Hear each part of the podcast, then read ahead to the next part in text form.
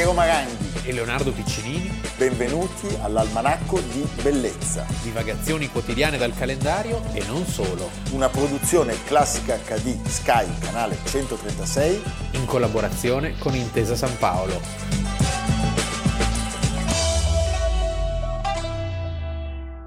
...4 febbraio 2021. Nel 1974 una serie di spaventosi incidenti ha ispirato la fantasia dei media. Che cosa volete farmi? Togliti le bende. Ora, 14 anni più tardi, la sua storia sta per essere raccontata. Benvenuta. Ora sei una combattente della guerriglia dell'esercito di liberazione simbionese la vera storia di Patricia Hearst. Leonardo, questo contributo per parlare di uno dei casi più famosi e, e, anche un po' sinistri di sindrome di Stoccolma. Allora, innanzitutto la sindrome di Stoccolma nasce un, un anno, anno prima. Un anno prima, esatto, perché qui siamo al 4 febbraio del 1900 74. Cos'era successo un anno prima? Nel 73 c'era stata una rapina e un sequestro a Stoccolma e i, i, rapiti avevano avuto nei confronti dei rapitori un sentimento di gratitudine e avevano quasi più paura della polizia che avrebbe dovuto liberarli che dei loro carcerieri erano dei, dei, rapitori gentili. I rapitori gentili, sì. Questi erano meno gentili. Erano meno gentili e il caso fece veramente il giro del mondo, colpì tantissimo. Di che cosa stiamo parlando? Del rapimento di Patricia Hearst. Patricia e il nome Hearst, Hearst, e il nome Hearst vuol dire tanto. Vuol dire tantissimo. Hearst è Era un una... personaggio che ispirò sì. anche Quarto Potere, tra le altre William cose. Randolph Hearst, insieme a Hughes che abbiamo visto nelle scorse settimane, era un magnate della stampa e non solo, che costruì a San Simeon, a metà strada tra Los Angeles e San Francisco, il favoloso Hearst Castle questo Earth Castle stiamo parlando del più grandioso complesso mai fatto realizzare da un privato cittadino, con un castello, 30 anni, dal 1920 al 1950. Dove un personaggio discusso, sì. emblematico. Però tutti andavano lì, Chaplin, tutti. Winston Churchill, Ma Clark Gable, di un omicidio sulla barca, tra sì, l'altro. Sì, sì, sì, Sembra che abbia ucciso un ospite sul suo panfilo, mentre tra gli altri mi sembra ci fosse Chaplin sulla barca. Sì. Cioè, era uno che dire, menava le danze. Sì. Eh, allora, la nipote Patricia viene rapita il 4 febbraio del 1974. Da chi? Viene rapita dall'esercito di liberazione simbionese. Non ha avuto lunga no. fortuna. Siamo ai matti, era un gruppo che invocava una rivoluzione dei poveri e dei diseredati, dichiarando guerra a chi aveva uno status sociale elevato, ma soprattutto molto denaro. L'ereditiera aveva 19 anni. Aveva 19 anni, era da poco andata a vivere da sola e quella sera si trovava nel suo appartamento con il fidanzato. Quando intorno alle 9 in questo momento romantico viene interrotto. Bussano alla porta, l'aggrediscono due uomini armati e una donna.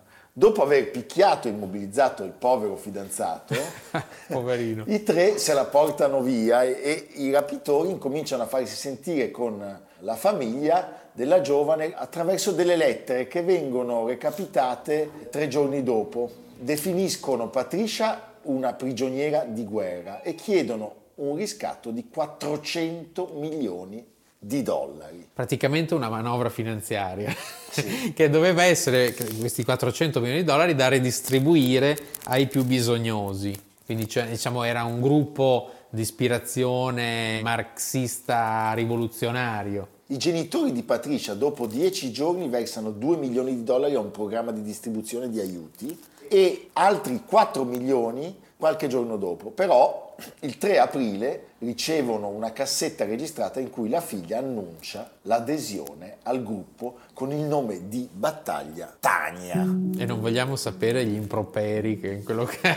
Lei scrive nella lettera, pensa ai genitori, mi è stata data la possibilità di essere rilasciata in una zona sicura o di unirmi alle forze dell'esercito di liberazione simbionese. Sembra un nome da film di Woody Allen, l'esercito di liberazione simbionese. E lei dice, per la libertà mia e di tutti i popoli oppressi ho scelto di restare e di lottare. Sappiamo che lei inizialmente era stata tenuta bendata in strettissimo isolamento in una piccola stanza e aveva anche eh, subito diverse violenze, anche sessuali, e veniva costantemente minacciata di morte. È una storiaccia terribile questa, sì. veramente terribile. È descritta in un film abbastanza modesto del 1988 di Paul Schrader è una storia figlia di quegli anni, dove in California si poteva fare quello che si voleva, di grande libertà. Tu pensa che pochi anni prima c'era stato il caso di Manson, ad certo. esempio, no? Fuori di testa avevano libero accesso, libero accesso, facilmente a queste case di grande borghesia e vendette, omicidi erano all'ordine del giorno. Tra l'altro lei dalle parole passa subito ai fatti. Pensate il clamore mediatico e lo sgomento della famiglia quando pochi mesi dopo una telecamera di sorveglianza durante una rapina in una banca filma proprio Patricia con un mitra in mano perché lei è protagonista appunto di questo atto criminoso. Non finisce qua perché qualche settimana dopo ci prende gusto e incomincia a aprire il fuoco, cioè spara per difendere due militanti che stavano per essere arrestati. Verrà arrestata? Sì, loro si rifugiano in un motel, lei viene arrestata insieme a loro due quasi un anno dopo, siamo al 18 settembre del 1975, si dichiara prigioniera politica e la sua prigionia dura 591 giorni, poco meno di due anni. Good evening. Patty Hearst has been taken into custody. The FBI says Patty Hearst was picked up today in San Francisco. The Hearst newspaper heiress has been missing for 19 months. First, she was kidnapped. Then she announced that she had joined ranks with her kidnappers, members of the Symbionese Liberation Army. Questo era il servizio del telegiornale il giorno dell'arresto. Lei aveva perso decine di chili, era magrissima e addirittura i periti... Questo è molto americano, sì, il dettaglio, il cioè, quoziente cioè, di intelligenza, che, che sembra che debba entrare a Yale. Fosse precipitato da 130 a 122. Ma no, no, il quoziente di intelligenza, chi lo misura? No, no veramente, dai. Sì, sì, qual è il quoziente di intelligenza di Di Maio, ministro degli esteri? Eh, Già ministro degli esteri. Perché rischiamo di trovarcelo qualcosa. No, non lo so, guarda, senti. Comunque la descrissero come una zombie e lei al processo si difese con l'alibi del lavaggio del cervello. Diciamo più gli avvocati la difesero con questo alibi. Sì, che lei stessa certo, secondo me non era... No, ecco, la difesa ebbe buon gioco perché le minacce di morte, lo stupro e le violenze subite da, dai sì, militari sì, erano indiscutibili. erano indiscutibili. Tra l'altro mostrarono il video della rapina dove si vedeva uno del gruppo minacciarla con la pistola. Però eh, l'opinione pubblica americana non credeva a questa teoria e quindi... Vox Populi. Certo, la condanna è una condanna pesantissima. Pesantissima, sì. parliamo di 35 anni di carcere, 25 per la rapina e 10 per l'uso di armi da fuoco. Nel 1979, quindi dopo 22 mesi di prigione, il presidente degli Stati Uniti, qui la legge non è uguale per tutti, ma manco per idea, no.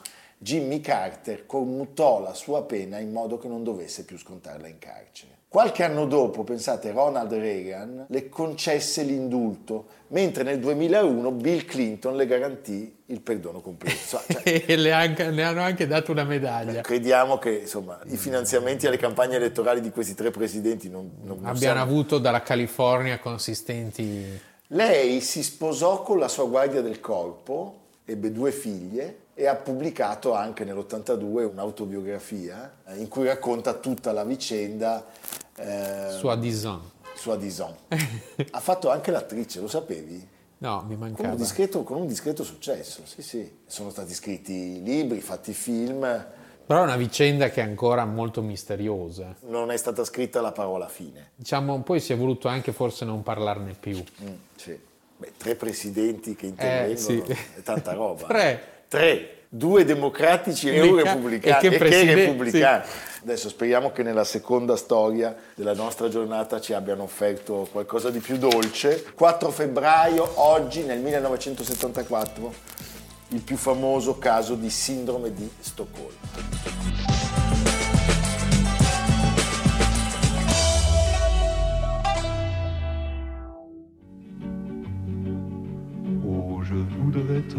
Que tu te souviennes. Cette chanson était la tienne, c'était ta préférée, je crois. Quelle est de préférée, Cosma Et chaque fois, les feuilles mortes te rappellent à mon souvenir, jour après jour, les amours mortes n'en finissent pas de mourir. Leonardo, abbiamo iniziato con il grande Serge Gainsbourg, ma non è di lui che parliamo, perché la canzone che abbiamo ascoltato, eh, la chanson de Prévert, che Gainsbourg scrisse nel 62 ispirandosi alla celebre Feuille morte scritta da Prévert per il film le Portes de la Nuit di Marcel Carnet. Titolo italiano Mentre Parigi dorme. Mentre Parigi dorme, sì. 1946, vedeva la collaborazione di Marcel Carnet e Jacques Prévert. E questo straordinario protagonista del Novecento letterario, culturale, cinematografico, musicale, della Francia in tutti i sensi. C'era questo film, eh, Mentre Parigi dorme, che non è forse il più riuscito di questa collaborazione, però è straordinario perché in questo film Yves Montand, Serge Reggiani, tra l'altro due italiani, perché Yves Montand, Ivo Livi, Ivo Livi di Monsummano Terme, di cui quest'anno ne riparleremo perché è nato nell'ottobre del 1921, anniversario, e morto nel novembre del 1991. Attore straordinario. straordinario. così come Serge Reggiani. Beh, stupendo. nato a Reggio Emilia. Nato a Reggio Emilia. Nel 1922. Noi lo ricordiamo anche in Tutti a casa. Beh, sì. E, e poi le sue canzoni sì, stupende. Sì, sì, no, fantastico. Et le vent du nord emporte dans la nuit froide de l'oubli. Tu vois, je n'ai pas oublié la chanson que tu me chantais. Prévert era nato il 4 febbraio del 1900, quindi oggi 121 anni fa, in una famiglia piccolo borghese di una cittadina del Dipartimento della Seine, a Neuilly-sur-Seine. Lui trascorre molti anni della sua infanzia in Bretagna, posto magico, meraviglioso. Misterioso anche. Adoro la Bretagna. Ah Colori, sì, ti piace? Sì. Beh sì, molto bello. Colori stupendi, tramonti pazzeschi, coquillage. È l'Irlanda di terraferma. La sua infanzia fu molto influenzata dalle tradizioni eh, bretoni e quindi anche la sua opera accompagna a volte il padre, che lavorava presso l'Office Central des Pauvres, alle visite che fa nelle famiglie più povere e nei quartieri più disagiati. Rimane molto colpito da questa cosa. Quindi lui aveva una naturale empatia verso le classi meno agiate, unita a una profonda rabbia che eh, veniva generata dalle ingiustizie. Era un uomo giusto, lo è già nel nome, trovo cioè il suono Jacques Prévert non ti dà un senso di giustezza? No. Sì, Piero. No, di no. Se vuoi dirmi di no, di di no. Ma di qualcosa, di qualcosa di sinistra. Sin da bambino ha, dichiara questo grande interesse per la lettura, per il cinema e eh, un'avversione per le regole eh, scolastiche e che lo portano ad abbandonare la scuola anzitempo. In questo mi ricorda un po' Truffaut. Sì, cioè, perché poi la Francia poteva essere anche molto noiosa, molto rigorosa certo. e punitiva. E qui stiamo parlando di un mondo che sovverte in qualche modo le regole borghesi, quindi un sistema antimilitarista. Perché lui fa il servizio militare e in quel momento, nel 1920, incomincia la leva, prima a Luneville e poi a Istanbul, pensa però che fortuna vedere Istanbul nel 1920, e però appunto il suo antimilitarismo in questi anni si solidifica assai. Quando ritorna a Parigi nel 1922 c'è un incontro molto importante con Marcel Duhamel, perché lui va a vivere in una sorta di comune, la casa che rappresentò in qualche modo il punto di incontro di tutti i surrealisti formidabili quegli anni, potremmo dire, paras- parafrasando Capanna. Capanna. Formidabili quelli e non quelli di Capanna. E anche quelli di Capanna sì, in qualche beh, modo. Con delle code però. Del, sì, lo so. Beh. Lui all'inizio aderisce al surrealismo con la sua naturale passione e militanza. Tuttavia, con il passare del tempo, lui si distacca dal surrealismo e con un articolo che appare nel 1929 nel pamphlet Un cadavere, lui scrive Mort d'un Messier e accusa sostanzialmente i rappresentanti del surrealismo di, di autoritarismo. E quindi c'è il distacco definitivo. Amore, mio giovine emblema, tornato a dorare la terra, diffuso entro il giorno rupestre, è l'ultima volta che miro a piede del butro di ruenti acque sontuoso, d'antri funesto, la scia di luce che pari alla tortora lamentosa sull'erba svagata si turba hai sentito Giuseppe Ungaretti perché? Perché quando lui nel 1930 inizia a scrivere e pubblica sulla rivista De Famille e l'anno dopo sulla rivista Commerce, incontra un redattore che è proprio Giuseppe Ungaretti. Una volta allontanatosi quindi dai surrealisti e anche dal Partito Comunista, a cui comunque non aveva mai aderito, nel 1932 presta la sua collaborazione al gruppo d'ottobre certo. che era una compagnia teatrale che si occupava di temi sociali, attenzione ai disredati, attenzione ai più umili e parallelamente comincia un'attività di collaborazione con il cinema che dà il, più, il suo più alto frutto in quello che i francesi hanno eletto come loro miglior film di sempre, ah, sì? Sì, che è Les Enfants du Paradis, Paradis Diamanti Perduti, Diamanti Perduti, un film del 1945 che in realtà ha una lunga gestazione, quindi nasce già durante la guerra. Chi sono Les Enfants du Paradis? Marcel Carnet ancora. Marcel Carnet. E, e, e Jacques Prévert, sceneggiatore. Sì, eh, in gergo il, Les Enfants du Paradis sono la folla del Loggione, la folla del Loggione a cui si rivolgono questi protagonisti perché è un grande film sul teatro, è un certo. grande omaggio che Prevere e Carnet dedicano al teatro, un film straordinariamente romantico e poetico, grande successo di pubblico, un film che proprio nel suo valore più alto della Francia intellettuale, culturale, verrà consacrato poi a Venezia nel 1946, quindi nella prima Festival del Cinema dopo la guerra. Qual è il segreto di Prévert?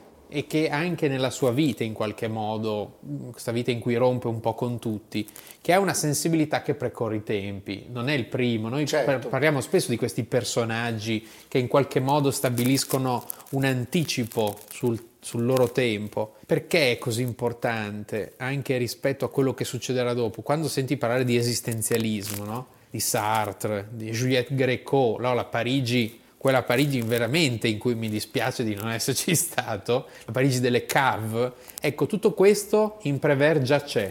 Leonardo, allora la sua attività letteraria fiorisce realmente dopo il matrimonio con Janine Tricotet, eh, da cui ha una figlia, Michelle. Nel 1945 la sua prima raccolta di poesie, Parole, ottiene un enorme, enorme successo e lui subito dopo riprende la sua attività teatrale con le rappresentazioni di un balletto al quale collabora anche il grande Pablo Picasso. Certo. Poi c'è un incidente gravissimo perché nel 1948 lui cade da una finestra dagli uffici della radio precipitando sul, mar- sul marciapiede dei Campi Elisi, sì, eh, Champs-Élysées. dei Champs-Élysées, rimane in coma per diverse settimane e quando si riprende decide di trasferirsi con la famiglia a Saint-Paul-de-Vence. Ah comunque c'è un clima diciamo, migliore. Un bel, un bel posto, sì. continua a scrivere, eh, tra l'altro un nuovo soggetto al, dal titolo Les Amants de Véron, evidentemente eh, si riferisce a Romeo e Giulietta. A Romeo e Giulietta, ma credo però, non avendolo letto, che abbia un'ambientazione un po', un, un po meno aristocratica. Eh? Negli ultimi anni della sua vita è colpito da un tumore ai polmoni si ritira in una solitudine, accettando di ricevere soltanto alcuni dei più cari amici e si spegne nella sua dimora nel Dipartimento della Marche in Normandia l'11 aprile del 1977. Beh, Jacques Prévert, un gigante. E io che credevo non mi voleste più rivedere. E io che temevo di avervi perduta del tutto.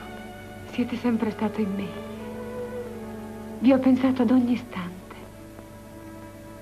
Voi mi avete impedito di invecchiare, di discendere, di rovinarmi. Trovavo la mia vita talmente misera. Mi sentivo così sola, ma dicevo, non dovrai mai essere triste. Dovrei essere sempre lieta perché qualcuno ti ha amata. Vi amo sempre. Vi ho amata sempre. E voi, Garance, mi amate più? No. Non rispondete, cara.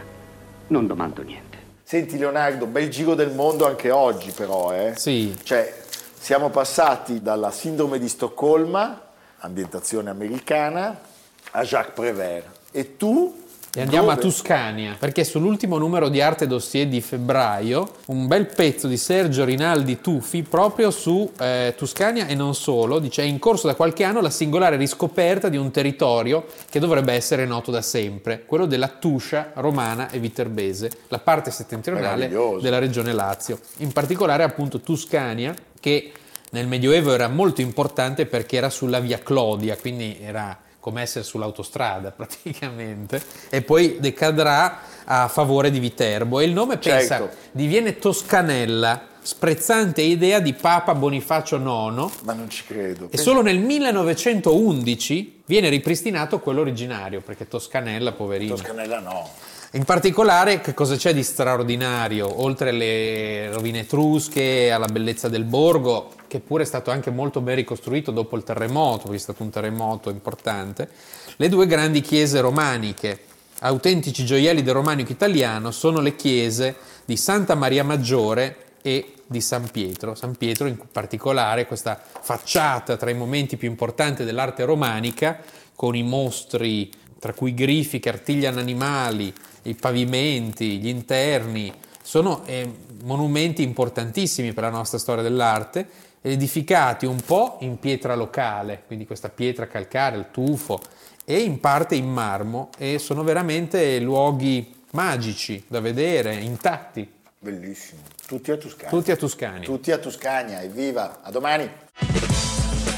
Almanacco di bellezza a cura di Piero Maranghi e Leonardo Piccinini. Con Lucia Simioni, Jacopo Ghilardotti, Samantha Chiodini, Paolo Faroni, Silvia Corbetta. Realizzato da Amerigo Daveri, Domenico Catano, Valentino Puppini, Simone Manganello.